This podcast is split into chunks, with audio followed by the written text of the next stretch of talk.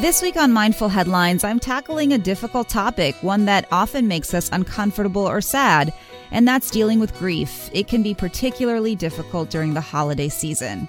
But loss is something that we all deal with at some point in our lives, and today's episode isn't meant to be a downer. Instead, it's almost meant to be a sort of hug if you're dealing with grief. For many people, this will be the first holiday season that they're seeing extended family since the start of the pandemic. And as you know, COVID deaths have been widely reported throughout the pandemic. In fact, just last week, the U.S. Surgeon General warned of a youth mental health crisis, saying more than 140,000 children in the U.S. lost a parent, grandparent, or caretaker because of COVID.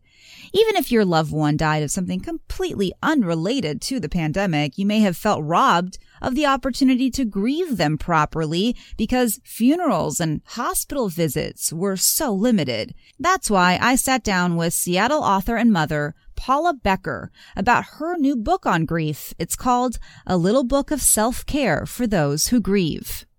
And learning to live with that is just the work of the rest of your life when you've lost someone that you love. She'll share the details of her son's death, and it is an agonizing story, but one that highlights our resiliency and ability to deal with even the deepest pain. Paula shares tips on getting through the holidays and other important dates.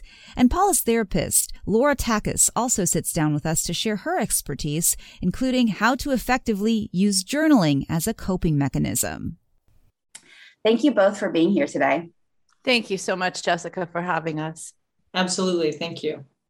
Paula, I want to begin with you. Can you share a little bit for our listeners, a little bit about your story and what happened with your son? Sure. The part of my story that relates to grief is centered around my eldest son, Hunter, who struggled with opioid addiction for nearly a decade before being killed in the summer of 2017. The aftermath of that, of course, is related to the grief of the before, because when you're grieving, you have someone in your life who you love who is struggling with something that could kill them.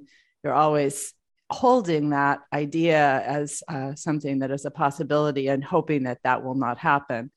Having had Hunter's death actually occur, I began to deal with grief in a much more concrete way, having to come to terms with something that actually had happened instead of the fear of something that might happen. Hunter's death was very sudden, right?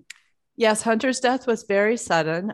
He was traveling from Seattle to San Francisco, hoping to get a new start. And he was a passenger on a Greyhound bus. A Greyhound bus left a rest stop early. Hunter was running, trying to get back on, and the driver ran over him. So he was killed in a way that was, violent, sudden, unexpected, disfiguring to his body. Really something that was a lot to deal with. Obviously something anyone would classify as just a tragedy. And I love, Paula, for you to also let us know how you were connected with Laura. And then Laura, if you'll chime in as well. Tell us a little bit about your relationship, since we're all sitting here on a podcast, which means it's a pretty unique relationship. Sure. So I wrote a memoir about my years with Hunter called A House on Stilts, Mothering in the Age of Opioid Addiction. That book came out in the fall of 2019. In the interim time, my husband and I had filed a wrongful death suit against Greyhound Lines. And that was that was excruciatingly slowly proceeding toward what eventually was a 2-week trial in courtroom in Dallas, Texas. And for me, I felt very like I was dealing with grief in my own ways. And I felt like I had learned a lot about how to sit with my own grief through the years with Hunter's addiction. But I found that the course of getting ready for this wrongful death suit meant that the story that I was telling myself, right, the narrative I was forming about Hunter and what happened to him and what was going on in the last hours and days of his life kept getting shifted, because I would get information from someone sitting next to him, someone sitting down the other side of the bus. And it was really dementing to me. I mean, it really brought me to my knees. And I was aware of Virginia Mason Hospital's grief and loss services. Just as a member of the community, I was aware that it existed. And so I reached out to that department, and Laura was able to work with me as a client, as my therapist. And it was incredibly important to me. And I don't know what shape I would be in at this point in the world if I hadn't had access to that kind of detailed therapy with someone who was not surprised or shocked by the things that were surprising, shocking, and horrifying about my story.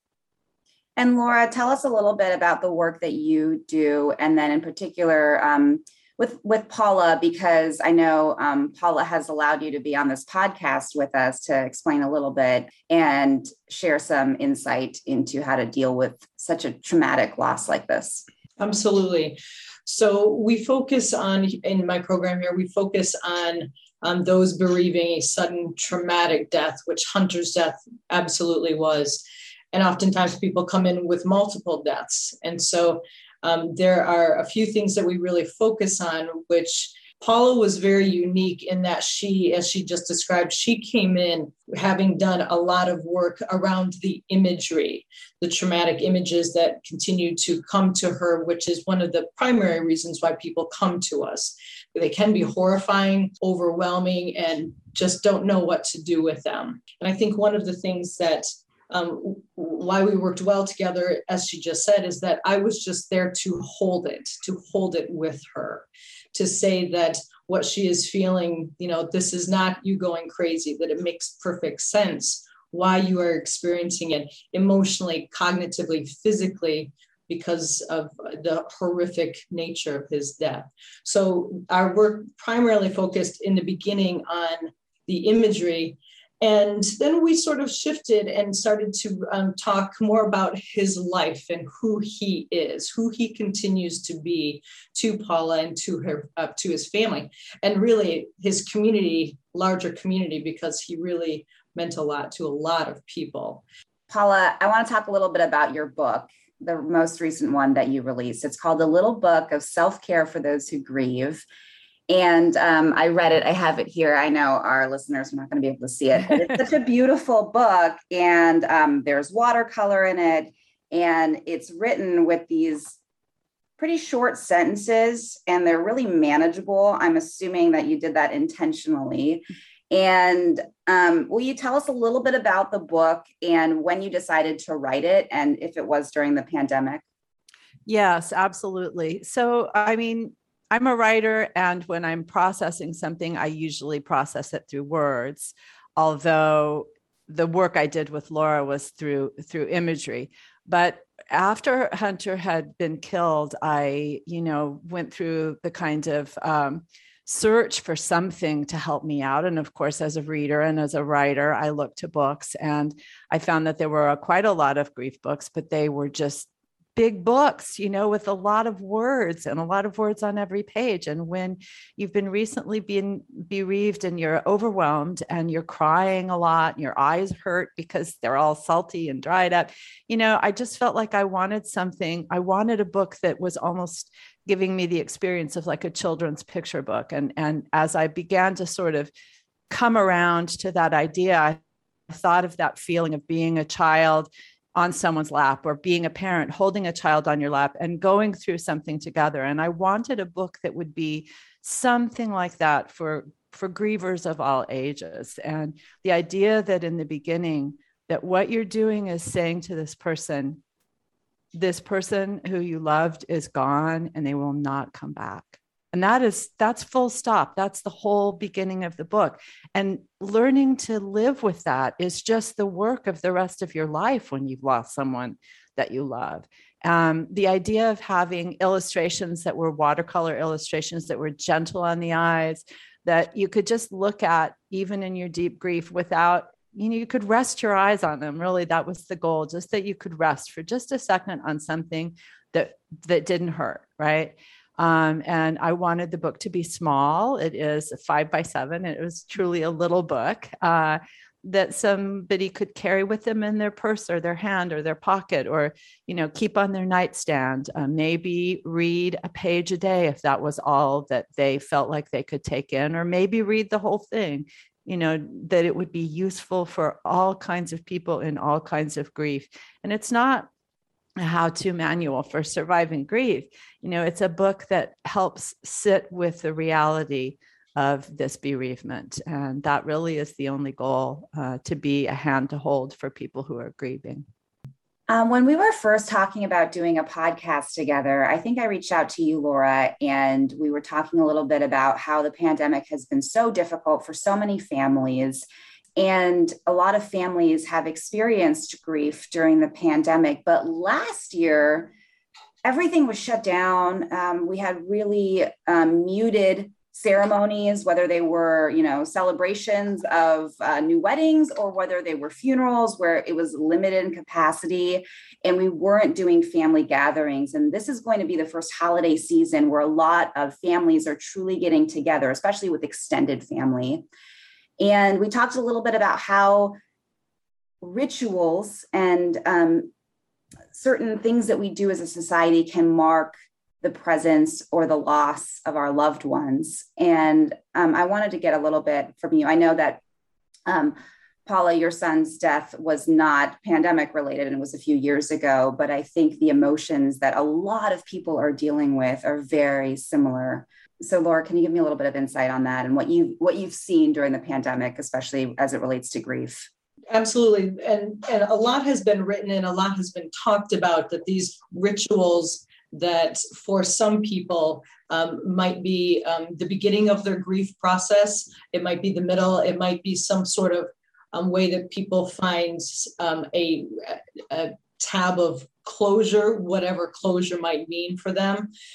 So these rituals, not only perhaps going to the hospital while they're in the dying process, or going to the medical examiner's office to view the body, going to the funeral home, these have all been taken away, and how life can seem like it is on hold. Their grief is on hold until some of these things that were taken away or were put on hold during the pandemic are then realized, particularly a funeral or a celebration of life. I think that going into the holiday season and things are kind of, families are gathering, things are opening up, that can also create a lot of anxiety that I don't think is really talked about a lot, but I'm hearing a lot from my clients that anxiety about, I haven't had the opportunity to get out socially. And now what do I tell people? How much do I tell? Who do I tell about my loss? How am I going to feel when I'm talking about it? If people ask questions. So for some people, the pandemic on some level was a bit of a protective bubble, and they could, being able to manage when and how they told people, how much they told people, because the expectations that people weren't getting together. And so social gatherings were not happening. And so the questions didn't come. And now that things are opening up, I'm hearing frequently that there's a lot of anxiety around this. Paula, how do you feel about the holidays when it comes to the loss of your son? You know, it's complicated and layered with different memories of the years of Hunter's life, times that holidays were wonderful when he was doing well and maybe in some version of recovery, and then times that were terrible, particularly the last time that Hunter and my husband, Barry, and our other two kids, Sawyer and Lily, were all together was on a Christmas Eve, the year, you know, 6 months or so before he was killed. And it was terrible. He had taken something and it just got worse and worse as the night went on. We were trying to cook dinner together. So I have a lot of, you know, kind of received and remembered trauma around that. In terms of Christmas itself or Thanksgiving itself, I also have just wonderful memories of him as a little boy. And I feel like that for me, I have this double job, one of which is just holding the memories that I have and letting them be there, the good ones and the hard ones. They're just there and just being present with them. And the other is trying to, you know, be joyful for the people in my life who are alive and who are, yes, have grieved with me and are in their own ways grieving, but also, you know, young people in their 20s who are doing well and happy and have, you know, boyfriends and, you know, like just to be present in the moment of that, to hold the past of the, and that grief, and to be present in the beauty and the joy of the moment. And I do feel like, the loss of Hunter has really taught me a lot, I think, about being compassionate, and compassionate to the people who come to me in the world, who I know have their own grief, compassionate to my family members, my children, my husband, and to myself. And I think during the holidays, everything is heightened, and it's even more important to just say, this is a choice. I don't have to make this big. I can let this be simple. And if that's comforting to me, and for me, it is, just to do that, you know, the stakes are actually lower than the holidays would make us think the stakes are in terms of what we do. I think how we do it is much more important, and how we are with the people who we love is much more important. And I can say that the memories of the times that we're good with Hunter on the holidays are some of the ways that are helpful to me. And I, you know, we don't know how long we have with the people we love, and there's nothing like being traumatically bereaved to teach you that. So the moment is very precious. Apart from telling readers to breathe in your book, you have a lot of other tips, and including creating your own rituals. Maybe they're apart from the holidays. And then I also noted that you wrote about writing a letter to your loved one. What are some of the tools that have helped you? What's really been helpful to me, I mean, I write down all my dreams about Hunter. I don't have them as often as I did, but I'll turn on the light in the middle of the night and write them down. And I feel like that's something that's been helpful. It's like this collection of these encounters, whatever they mean. I also have developed rituals that have to do with his birthday and with the day that he was killed. And they're very specific. Just in brief, the birthday one involves, putting little beautiful stones in playgrounds and parks that he played in as a child, because I remember when he would find something like that, like, you know, he would just be like delighted. Oh my God, look what I found. And so the idea of being able to give another child that pleasure. And I say a little thing about Hunter and in his memory when I do that. And then the other thing, on the day that he was killed, my husband and I have a practice of going to a bookstore that has a good children's department and picking out 10 or 12 children's picture books, beautifully illustrated, very inclusive. And then we donate those to an organization that teaches, you know, reading to either children who are coming in from another culture or recent immigrants. And that is just a really sweet way on a really hard day to do something. I mean, Hunter loved to read. We read to him just, I can't even tell you how many hours a day when he was little. And so that's a way to touch that thing and do something that we know is going to be sweet. And it's really fun to look at picture books, and that's pretty much the only day we do it. So it's become a special thing. Those are both really beautiful rituals. Laura, can you talk a little bit about those tools that Paula's mentioned, you know, creating rituals or creating something in memory of someone? And then also I mentioned that in Paula's book, she talks about writing a letter. Can writing be helpful and therapeutic? And obviously Paula's written an entire book, but you know, how and why do those things help? Well, so to your first question, rituals, one of the biggest fears for a lot of people that I hear is forgetting or even moving on, because that connotes some sort of distancing. If I move on, then does that mean I'm forgetting him or her? Does that mean I'm letting them go? Does that mean I'm betraying them? So I do a lot of work around, okay, then how do you stay connected? How do you want to stay connected? What do you want to continue to carry of him or her? as time goes by. So we have a lot of discussion and a lot of creativity comes in. Paula's a great example of that, and a lot of my other clients, based on, you know, interests or things they've done in the past, things they've heard or read about, they're like, I want to try this because I think he would like this. I think she would like this. And so rituals, particularly around the holidays, I ask my clients, how do you want to include him or her in your celebration or in the holiday?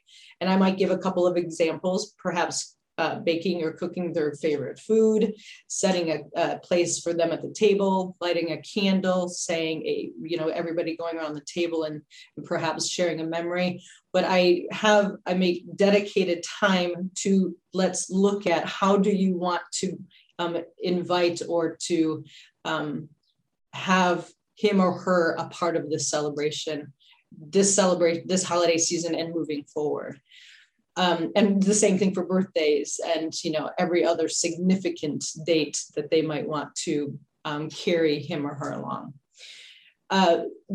Writing can be extremely powerful, even though it might, for some people, feel foreign. This is, Paula's backyard, and may not be always the case for a lot of my clients. But what I encourage people to do is buy a special journal for your person, so that it has a bit more emotion behind it, a strong feeling about and dedication to it. And yes, write to him or her, even if it's on the first page, I don't know what to say. I just miss you. And then I always recommend leaving a page for him or her to respond. If he or she were sitting right next to you and they heard you say, I miss you, I don't know what else to say, what would they say back to you? And so this is not only a good exercise to maintain connection, but also to see kind of a record of how the grief and the trauma changes over time, which can be very powerful in the whole healing process, because we often feel stuck. There's nothing changing, even though the world continues to move forward. And so having kind of a written record of, well, is that true? Look back at the first page and look back in the middle of your journal to your person. Is that true? Has your grief changed? Perhaps you're crying a little bit less each day. Maybe you're able now to look at pictures and smile through tears, but remember, with love and with fondness. So that's one of those are a few reasons why I do absolutely encourage journaling, and specifically to the person. May I jump in? I want to say also that for me, with holidays and Christmas in particular, it's important that you allow yourself to not do things that you may have once done. And for me, that really it's focused around the Christmas stockings, because I made Christmas stockings for each of the kids when they were little. They're beautiful, they're embroidered, they have their names on them. And we have this big, all fun ritual of what was in the stockings. And every year I worried if one of the candy canes broke, which kid would get the broken candy cane. I thought, I'll just have to break all the candy canes. So I had all this mommy energy invested in this. And the first Christmas after Hunter was killed, I said, I can't hang those stockings. And, Sawyer and Lily totally understood that. Plus they're in their 20s now. They don't need a Christmas stocking. But for me, that was a real piece of it. I said, I can give myself permission not to use these as a decoration because it hurts too much to see that there. And so I might still give Lily and Sawyer a chocolate orange, but I just hand it to them, And at the same time, we have a lot of pictures on the Christmas tree that are little photographs and stars or whatever of kids at the different years, or on Christmas on different years. And those are still there. And those are pictures of Hunter, and those feel good to me, So I think we need to give ourselves permission to change things that were rituals and to reassess the rituals every year, because there are rituals at the end. It's nothing that anybody should be making us do. If they're not comforting, move on to something else. Laura, I think in one of our previous conversations, we talked about more people seeking help for a traumatic death during the pandemic. Is that correct? And why is that? Or you saw people coming or asking for help more quickly than you have seen in the past. Is that true? Yeah, absolutely. I think there are a few reasons why. Not only accessibility, telehealth, it allowed people to get seen in remote areas of the state, as it were, where we're at. And also feelings of isolation, to sit alone in your living room or in your bedroom, even if there are other people in the house, and you don't have your normal go-tos to release, like going to the gym or going to the park or, fill in the blank. When those things are taken away, people realize they need them. And so I think that was another reason why people were coming to counseling sooner, because their other outlets had been taken away. Paula, you, as Laura said, writing is in your wheelhouse. I know you wrote to comfort yourself after Hunter's death. Is there anything that you did completely differently that is now part of your life, a new hobby, something, new outlet that you picked up since his death that was helpful to you? Absolutely. I almost immediately after he was killed, I started swimming. And I hadn't swum before. I mean, I knew how to swim, but that wasn't a part of my practice. And I felt like I have to do this, and I have to do this every day. And it's something about the feeling of moving through the water, like that it's difficult and that you're pushing against something, but you can do it. I mean, I've thought a lot about why it's comforting. I wasn't thinking that in the beginning. And it was really hard when the pools closed down at the beginning of the pandemic. And I actually bought a wetsuit and was swimming in Lake Washington. It was so cold. And I could only do it if my husband was there to peel my gloves off of me, because I literally couldn't peel anyway. I was really glad when the pool reopened, and I still swim almost every day, and it's still really important to me in basically the same way. So, and I also started taking some drawing classes that came out weirdly of the imagery work I was doing that I had already started when I came to Laura, of just trying to physically understand what had happened to Hunter's body. And then when I had about 100 of these pictures that I had worked with her to the grief, I was like, well, now I'm kind of liking drawing, and this doesn't have to be about grief. And so I started taking some classes, and that has become a real joy to me, and something that will never be vocational. Unlike the writing that's been my career for 20 years, it's something that I just do because it gives me pleasure. And that came directly out of processing my grief. So I appreciate that. Something else you wrote in your book, and you also wrote it at the end of A House on Stilts, dealing with opioid addiction, or Hunter's opioid addiction, and how you dealt with that as a mother, is this idea that there's going to be good days and there's going to be bad days. Will you talk a little bit about that for people that are listening and feeling, I had a really good day today, or I'm not having such a great day today, and I had a great day yesterday, so why is that? And they're kind of processing those feelings. I think early on, you pretty much just have bad days, and everybody pretty much knows that. But eventually something happens, and you have a day where you think, wow, this doesn't feel as bad. And immediately the impulse is to say, oh my God, how can I be feeling that way? And so my hope is just that it can be okay to feel better, that's not betraying the person that you've lost, and that gradually there'll be more good days. And you can say, I still miss my person. I still love them. I'm still, incredibly changed by this loss, but I'm having an okay day, and that's okay. And I think the thing that's hard, as your grief moves along, is that you don't always know when those are going to come. So, anticipating a significant anniversary, for me, often the anticipatory period is worse. And then once the day comes, like, I know what to do. I get my rocks and I put them in the playground, right? I have a plan.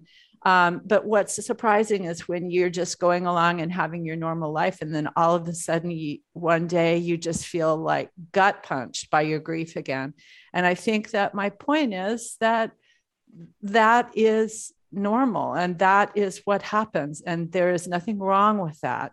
And just like we wake up some days and we're like, wow, the weather's really bothering me. Sometimes your grief is really affecting you, and that's okay. And just sitting with it, and eventually it won't be that way the next day, maybe, or the day after that. That's all okay. Jessica, can I go back to something that Paula was saying that I have found helpful with my clients is education around what grief can look like. For the longest time, Kubler-Ross's stages of grief are what people kind of go by, and thinking that there are specific stages. And once I get out of that stage, I will move to the next stage, and there is an end to it. And for me to provide education around with sudden traumatic death, that model is not what it was developed for. That was developed while people were in the dying process. This sudden traumatic death is something different, and the waves will come and your grief will be fluid, and you might feel many feelings one day, and maybe perhaps fewer feelings the next day. And if you do feel more feelings one day, feel more tearful or more missing or more anger, that's not falling back, which I hear often. I'm doing worse, and I'm doing worse than I was because 2 weeks ago I wasn't crying as much. And so by providing a bit of normalization, this is what I would expect your grief to look like. And this is fluid. Your grief and your trauma, this is fluid. And so it's not a step back. It is part of the process. Can that be true for anyone, whether they've experienced the traumatic death of someone or whether it has been a gradual death that they are kind of in? Absolutely. Absolutely. Yeah. Loss is fluid. The feelings that come after loss, the grief is fluid. And Paula, I want to ask you about that as well, because I wrote something down. It was from A House on Stilts. Let's see. It's the very end of your book, but I thought it was just so beautiful. And then also I was kind of looking at the connection between your writing that book and the newer one on grief. You said, "I will miss him so much always. I do not believe that I will ever be done grieving this loss, but I will honor everything we shared, both good and terrible. I hope this will release us both." Yeah. Yeah. I mean, that's what it is. That's what it is. And I'll tell you, just thinking about memories and holding memories, I mean, his Hunter's life and my loss of hope for him as an adult who had a life that made him happy. That was very difficult. And I wasn't aware during his life of how much heaviness I was carrying about him and really for him. And I had an experience about a month after he was killed. I was having some body work, like a massage. And afterwards, the therapist left the room and I was lying there on the table and I very clearly heard his voice. And I did hear his voice a lot in the early months after he was killed. I very clearly heard his voice and he said, "You don't have to carry my darkness anymore, Mom, carry my light." And I really took that as a mission. And I feel that that's part of why I was able to write the book on grief, because I felt there was a need for one, but also I thought that was a way to help carry his light, to help use this very difficult thing, but to put down the darkness that I had been carrying for him and to come to the world with the part of him that was light, that was a part of me that was helping to shed the light and let him shine the light and be compassionate. And that's really the link between those two books. Laura and Paula, thank you so much for your time today. It was a pleasure. Thank you so much, Jessica. This was really wonderful to talk with you. Thank you, Jessica. Once again, that was Seattle author Paula Becker and Laura Takis, a clinical social worker. And for more information on how to find therapy or support, see our show notes. I've also posted links on where you can find Paula's books. Thanks for listening this week to Mindful Headlines, and I am wishing all of you a happy holiday season. My goal with each episode is to understand how our minds influence our current events so we can better understand our world inside and out. And as always, a reminder to tell your friends and family about the podcast, and you can catch me on TV on King 5 News in Seattle. I'll see you next time.